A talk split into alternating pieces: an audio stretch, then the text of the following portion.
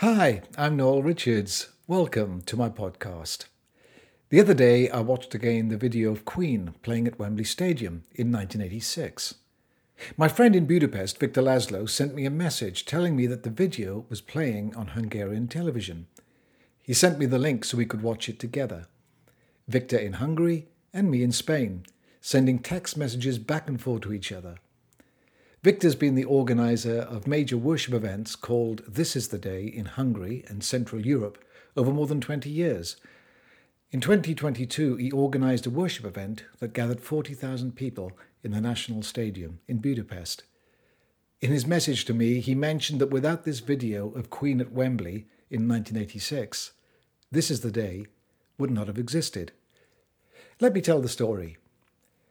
In the autumn of 1986, I was leading worship at a small event on the Isle of Wight in the UK. After the event, we had a late supper in the pastor's home. In the background, the TV was on and the channel was showing the video of Queen's concert from Wembley Stadium in July of that year. As the concert came towards the end, Queen played their famous song, We Are the Champions. I watched, fascinated, as 70,000 people sang the song at the tops of their voices with hands in the air. It was a worship event, with Queen and Freddie Mercury the object of their worship. There are a few moments in my life when I've sensed the presence of God in a very tangible way. This was one of those moments. It felt to me like God was impressing on my spirit that this was a great concert, but that the words were not true. You see, there's only one champion of the world, and his name is Jesus. That moment changed my life completely. A seed was planted in my heart that maybe one day Wembley Stadium, where the gods of sport and music have been worshipped, would one day resound with the sound of true worship to the one true God.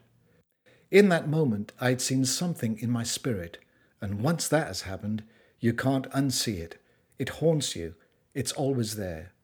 In the years that followed, I had the privilege of leading worship at some major events in the UK, and probably the biggest was 80,000 people gathered in Hyde Park, London for March for Jesus in the spring of 1994.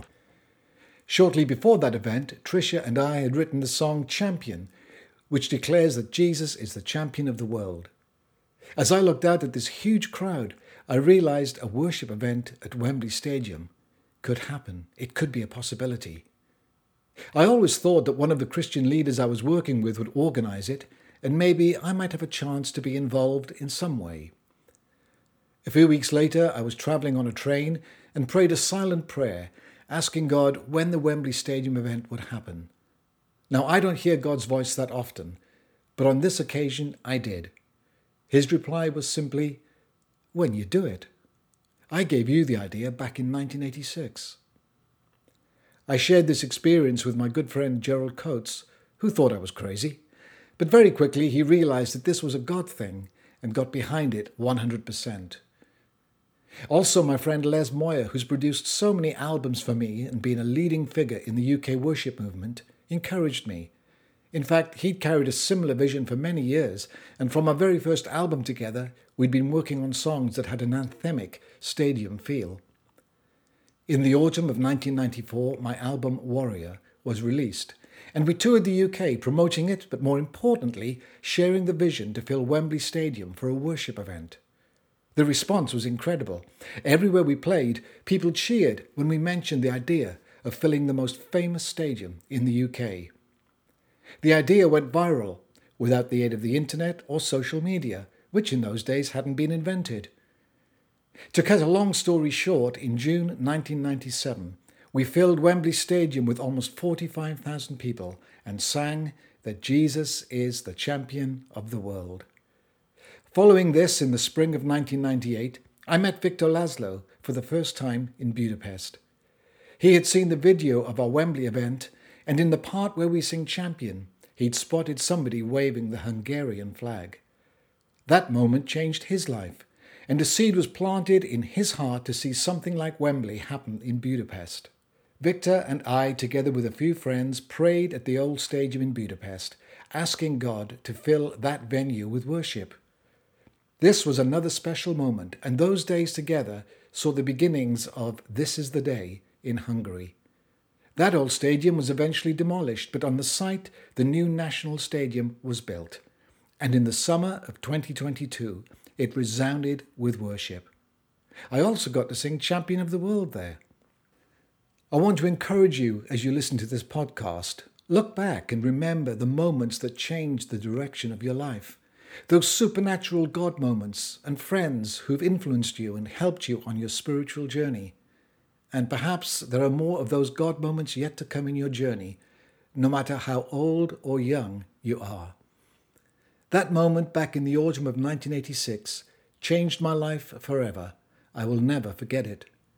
Whenever I see videos of Freddie Mercury performing, I remember. When I watch them performing We Are the Champions at their 1986 Wembley concert, I get emotional. I also get choked up when watching Bohemian Rhapsody, the movie that tells the story of Queen. The final part of that movie sees them playing We Are the Champions at Live Aid at Wembley Stadium in 1985. That song gets me every time and reminds me of the day I stood on the stage at Wembley in front of thousands. The feelings and emotions come flooding back. It's been such a huge privilege to play some amazing stadiums in the UK, Europe, and the USA.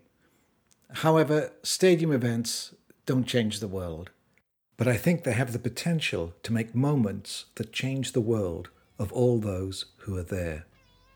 And who knows what can happen after that.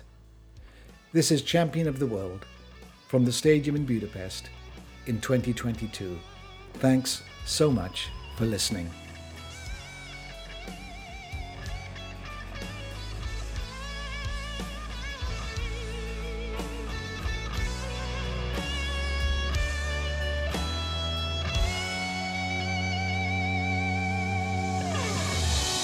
His light will shine in every nation. A sword of justice he will bring. We will raise a shout.